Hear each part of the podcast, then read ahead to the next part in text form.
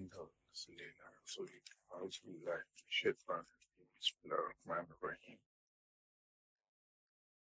ایک سوال کسی صاحب نے بھیجا ہے علم اور روحانیت کو مسخر کرنے کے لیے کیا حکمت عملی ترتیب دی جائے؟ کیا زندگی گزارنے کے لیے اور قرب الہی حاصل کرنے کے علم کا جاننا ضروری ہے۔ کیا اس علم کو استاد کے بغیر حاصل کیا جا سکتا ہے؟ روحانیت اور علم لدنی حاصل کرنے کے لیے کسی بھی حکمت عملی کی ضرورت میرے خیال میں تو نہیں۔ سوائے اس کے کہ آپ صلی اللہ علیہ وسلم کی حیات طیبہ کی نقل کر لی جائے۔ اور جیسا کہ آپ سب حضرات کو معلوم ہے، ہر مسلمان کے علم میں ہے کہ آپ صلی اللہ علیہ وسلم کی حیات طیبہ در حقیقت عملی قرآن ہے۔ آپ صلی اللہ علیہ وسلم کی زندگی میں قطعی طور پر کوئی ایسی چیز نہیں جو خلاف اسلام اس لیے اسے عملی قرآن کہا جاتا۔ اگر ہم آپ صلی اللہ علیہ وسلم کی حیات طیبہ کی نقل کرنا شروع کر دیں، اپنی زندگی کے تمام شعبوں میں، اپنی زندگی کی تمام جہتوں پہ، تو روحانیت از خود پیدا ہو جائے گی علم لدنی سکھانے سے یا سیکھنے سے حاصل نہیں ہوتا۔ یہ من جانب اللہ عطا ہوتا ہے۔ اور اس کا تعلق کلیتاً عطا سے ہے۔ عطا کا، ودیت کا سب اس فرق ہم پچھلی کسی نشست میں پر خاصی خیر حاصل گفتگو کر چکے اور غالباً ایک مرتبہ نہیں، بلکہ ایک مرتبہ سے زیادہ۔ تو حکمت عملی سب سے بڑی یہی ہے، آپ صلی اللہ علیہ وسلم کی حیات طیبہ کی نقل کر لی جائے۔ اس سے روحانیت آ جائے گی اور جو ہی ہم میں روحانیت آتی ہے۔ تو علم لدنی از خود حاصل ہو جاتا ہے۔ ان کا دوسرا سوال کہ کیا زندگی گزارنے کے لیے یا قرب الہی حاصل کرنے کے لیے اس علم کا جاننا ضروری ہے۔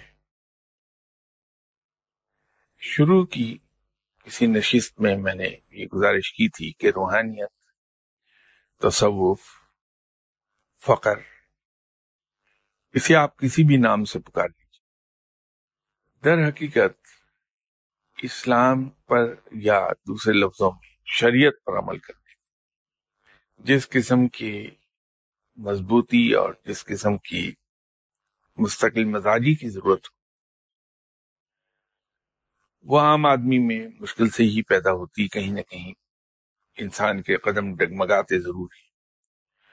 اس چیز کو اوائڈ کرنے کے لیے یا اس کا آسان راستہ ڈھونڈنے کے لیے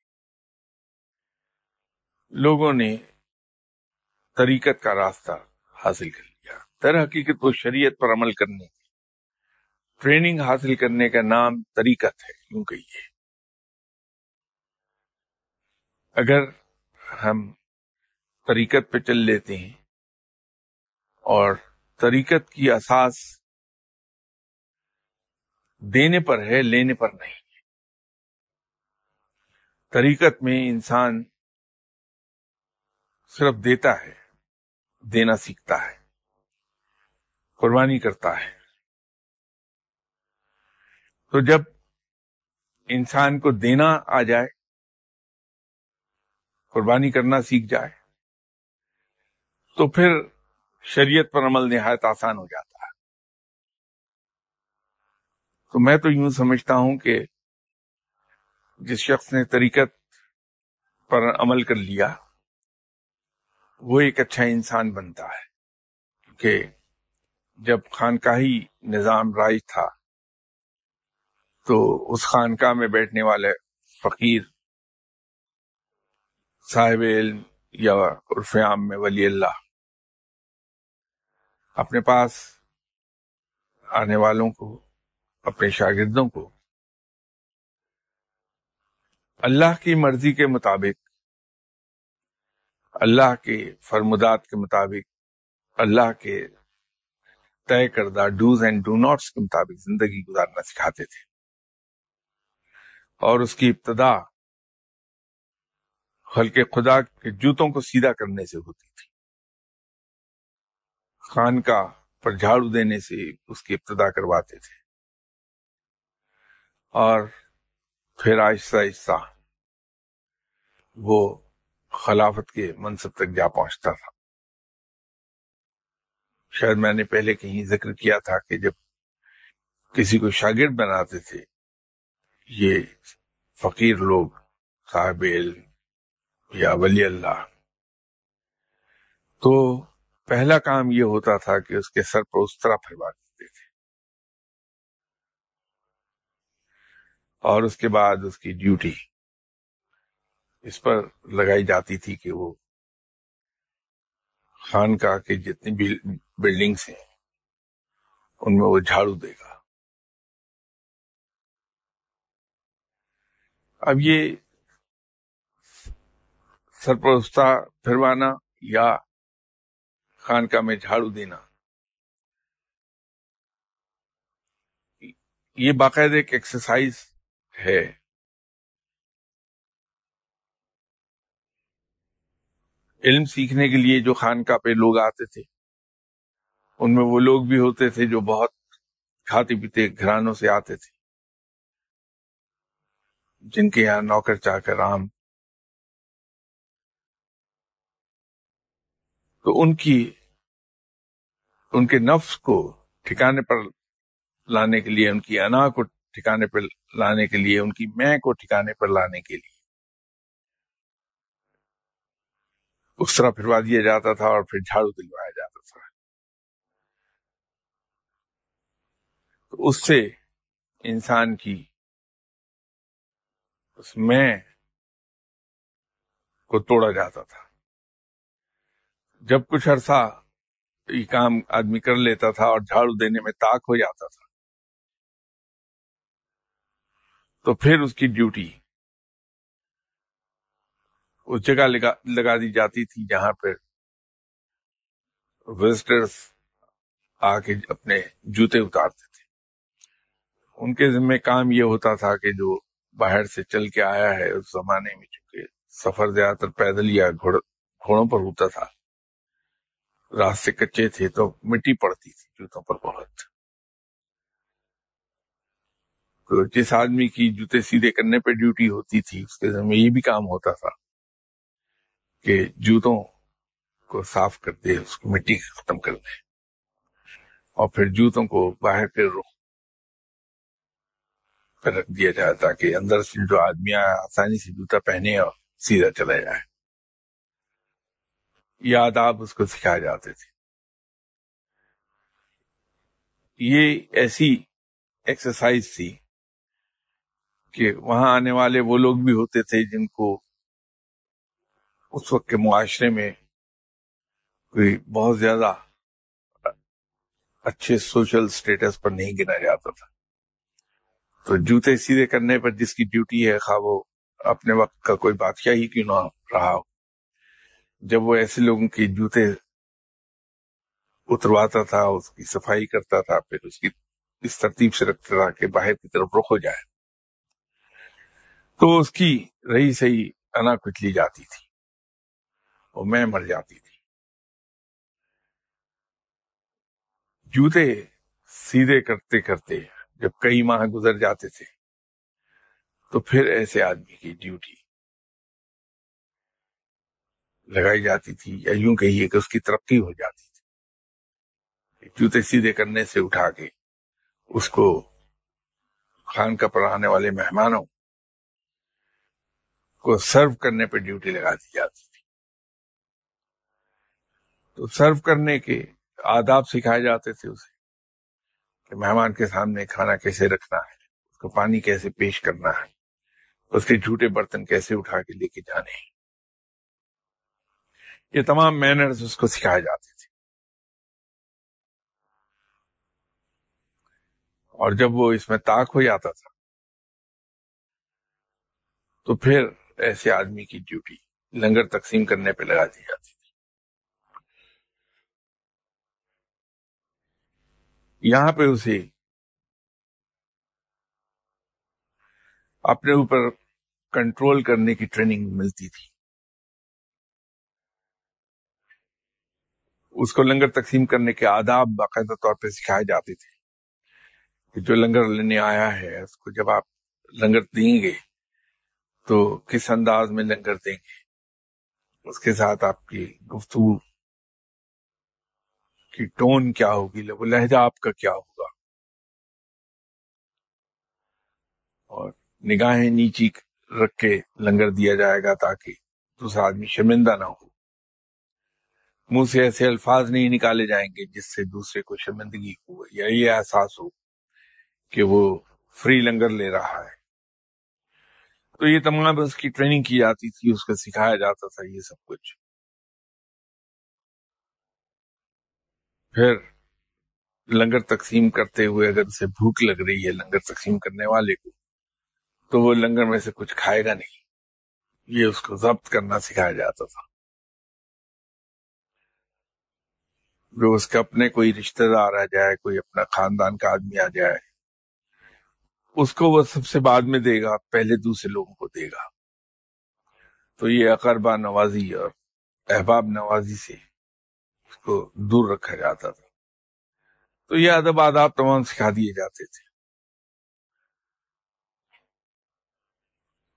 پھر کہیں جا کے اس کو ایسا مقام حاصل ہوتا تھا کہ جہاں مرشد اسے اپنا، اپنی خلافت عطا کر دے۔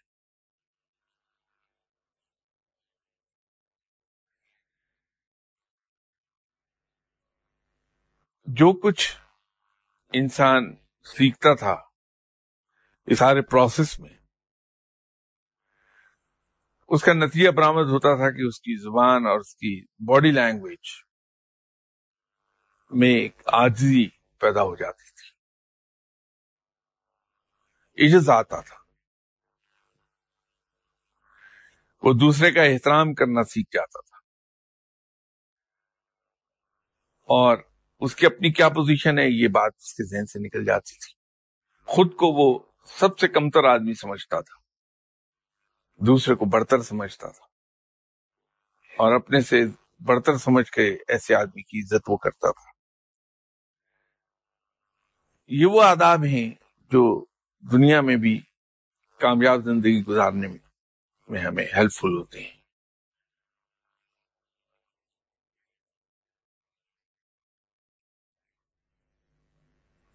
یہ علم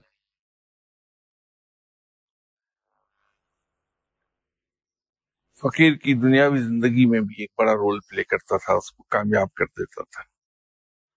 لوگ اسے ویسے کامیاب آدمی کے جانتے تھے، اس کی عزت کرتے تھے۔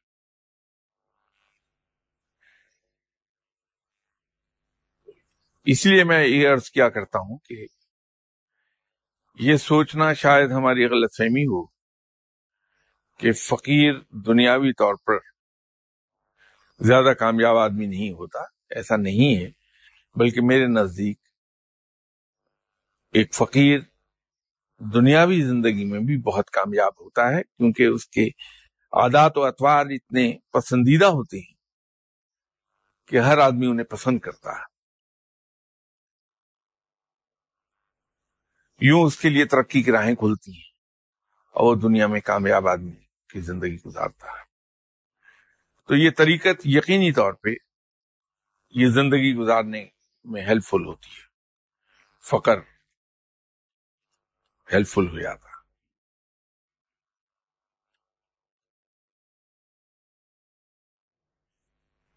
تیسرا سوال انہوں نے کیا ہے کہ کیا اس علم کو استاد کے بغیر حاصل کیا جا سکتا ہے؟ اس کا جواب میں نے بہت دیر پہلے یہاں کسی نشست میں دیا تھا۔ اور اس کی میں نے جو مثال کوٹ کی تھی، وہ یہی تھی کہ آپ بغیر اسکول گئے، بغیر کسی ٹیوٹر کے پاس پڑھے، خود گھر پہ تیاری کر کے میٹرک کا امتحان دے سکتے ہیں۔ گریجویشن کر سکتے ہیں آپ۔ تین ہی طریقے ہو سکتے ہیں کہ آپ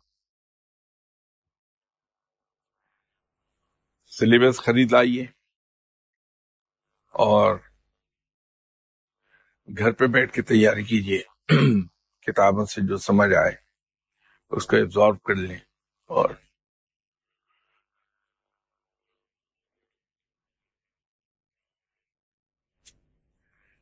میٹرک کا امتحان دے دیں، پاس ہو جائیں گے۔ کوئی بعید نہیں کہ فرسٹ ڈویژن ہی آ جائے۔ دوسرا طریقہ یہ ہو سکتا ہے کہ آپ گھر پہ ٹیوٹر رکھ لیجیے کتاب لے آئیے بازار سے سلیبس اور تیاری کر کے میٹرک کا ایگزام دے دیں۔ پاس ہو جائیں گے ہو سکتا ہے کہ فرسٹ ڈویژن آ جائے۔ اور تیسرا طریقہ وہ ہے جو معروف طریقہ ہے۔ کہ اسکول میں باقاعدہ داخلہ لے لیا جائے۔ اور اسکول میں پڑھنے کے بعد میٹرک کا ایگزام دیا جائے اور پاس ہوا جائے۔ تینوں ہی صورتوں میں پاس تو ہو جائیں گے آپ، اور تینوں ہی صورتوں میں ہو سکتا ہے کہ آپ فرسٹ ڈویژن حاصل کر لیں۔ لیکن جو ڈسپلن اور جو team work, team spirit sportsman spirit آپ کے اندر فل ٹائم اسٹوڈنٹ کی حیثیت سے پیدا ہوگا۔ وہ ٹیوٹر یا بغیر ٹیوٹر کے پڑھنے سے نہیں اگر گھر پہ ٹیوٹر رکھ کے آپ تیاری کریں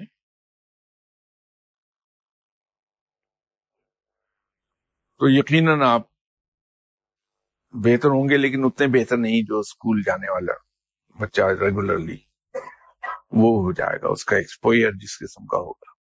لیکن بھارت پھر بھی کچھ نہ کچھ بہتر ہوں گے۔ بر نسبت اس شخص کے، جس نے آج خود تیاری کی کتابیں پڑھ پڑھ کے۔ میٹرک کا سرٹیفکیٹ تو آپ کو حاصل ہو جائے گا، لیکن شاید پریکٹیکل لائف میں آپ اتنے کامیاب نہ ہو سکے یہی مثال روحانیت میں ہے کہ بغیر استاد کے آپ اللہ کو یاد کرتے رہیے، اس کا ذکر کیجیے اس کے بتائے ہوئے راستے پہ چلتے جائیں۔ تو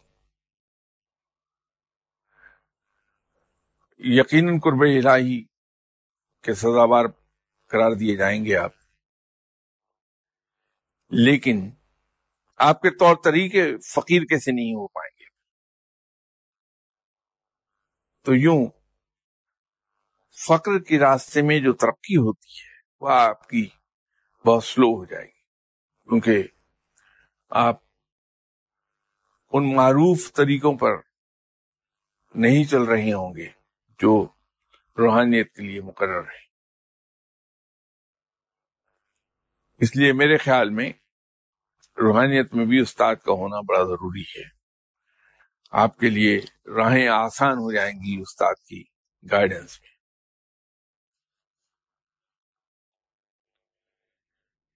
ایک اور یہ سوال کسی صاحب نے لکھا ہے۔ بیٹے کو اس کی کلاس ٹیچر نے کہا ہے کہ سود پر رقم لینے والا گناگار نہیں ہوتا۔ جس نے رقم دی ہوتی ہے اور وہ اس پر سود وصول کرتا ہے وہ گناہ گار ہے کیونکہ سود دینے والا تو مجبور ہے۔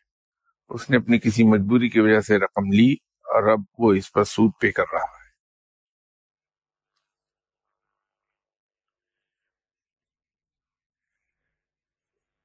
اس سلسلے میں احکامات رب کے بڑے کلیئر ہیں کہ سود لینے والا اور سود دینے والا دونوں جہنمی ہیں۔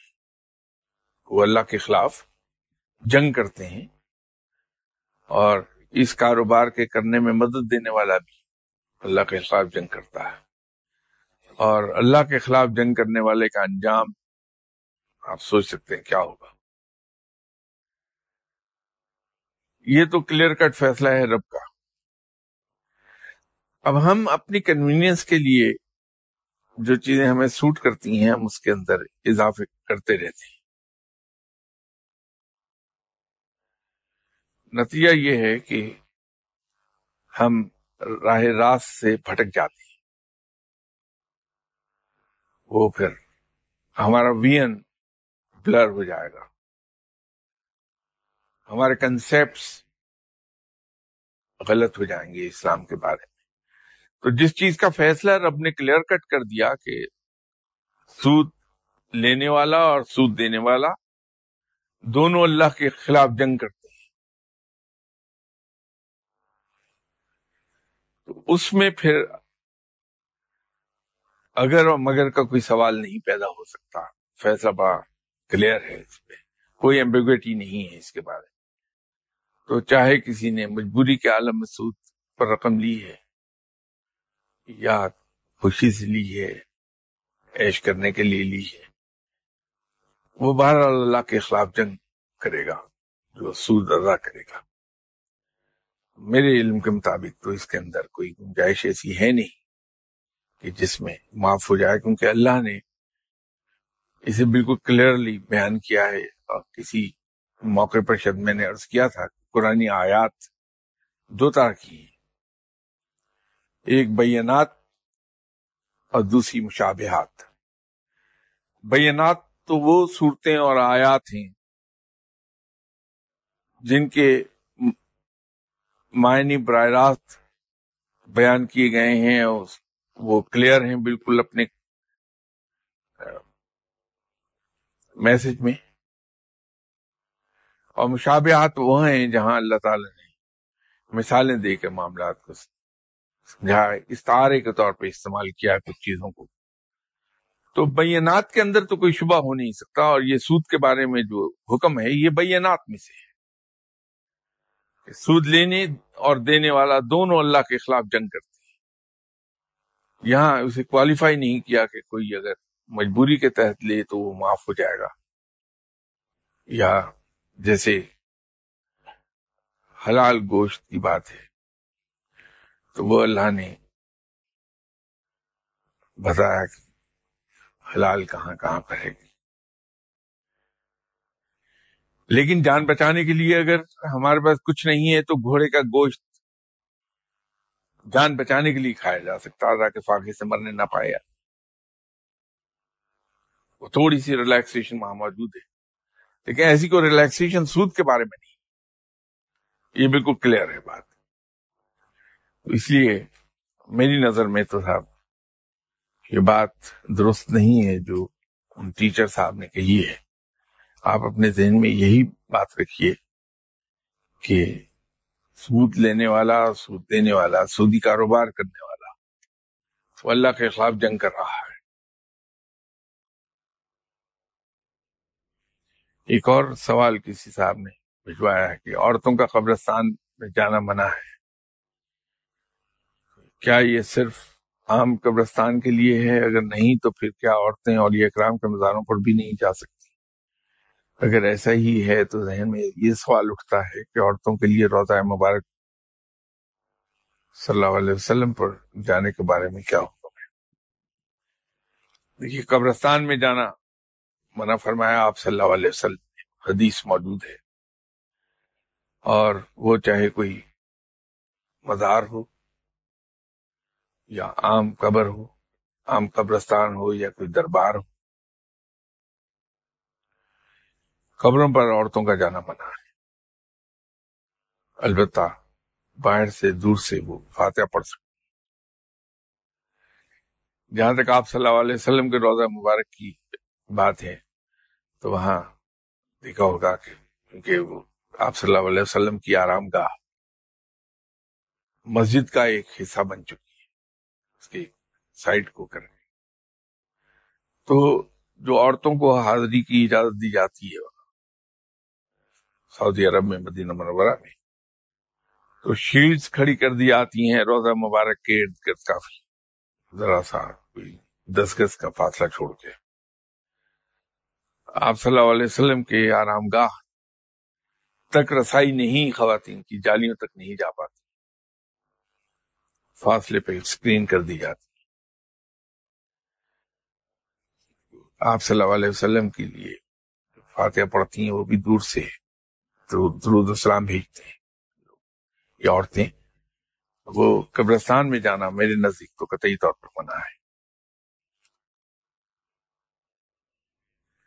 یہ ایک سوال ہے جس کو میرے نظر سے تو یہ ٹرم گزری نہیں ابھی تک کہ روحانیت میں یا عالم ارواح میں کوئی اصطلاح اساکر علیہ کی بھی ہے اور یہ کون لوگ ہیں اور کون سا گروہ ہے۔ کہ یہ ٹرم میری نظر سے ابھی تک گزری نہیں کی کہ عالم ارواح میں، عالم برزخ میں اساکر علیہ کے نام سے کچھ لوگ موجود ہوں، میرے نظر سے نہیں گزرا۔ تو جو چیز میں جانتا نہیں، اس کو میں بیان نہیں کر سکتا۔ اور دوسری چیز یہ ہے کہ مجھے کوئی اس میں حد تک محسوس نہیں ہوتی۔ کچھ چیزوں کا مجھے نہیں پتا۔ میں بہرحال انسان ہوں اور انسان کا علم ناقص ہے۔ مکمل نہیں۔ بہت سی ایسی چیزیں ہوں گی جن کو جن کا ابھی تک مجھے پتا نہیں۔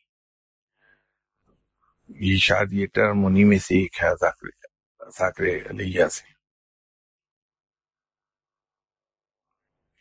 میں معافی چاہتا ہوں آج کیا کہ میں بہت دیر سے آیا اور آپ لوگ کو انتظار کرنا پڑا، لیکن وجہ وہی ہے جو اکثر میں ذکر کیا کرتا ہوں، کہ خلق خدا چھوڑتی نہیں۔ باوجود ریمائنڈ کرانے کے کہ صاحب مجھے جانا ہے، بہت لوگ انتظار کر رہے ہیں۔ پھر بھی وہ ایک منٹ ایک منٹ کرتے کرتے ٹائم بہت لے جاتے ہیں۔ معافی چاہتا ہوں، بلکہ خدا کو کچھ کہا بھی نہیں جا سکتا۔ آپ کو انتظار کرنا پڑا اس کے لیے، معافی چاہتا ہوں۔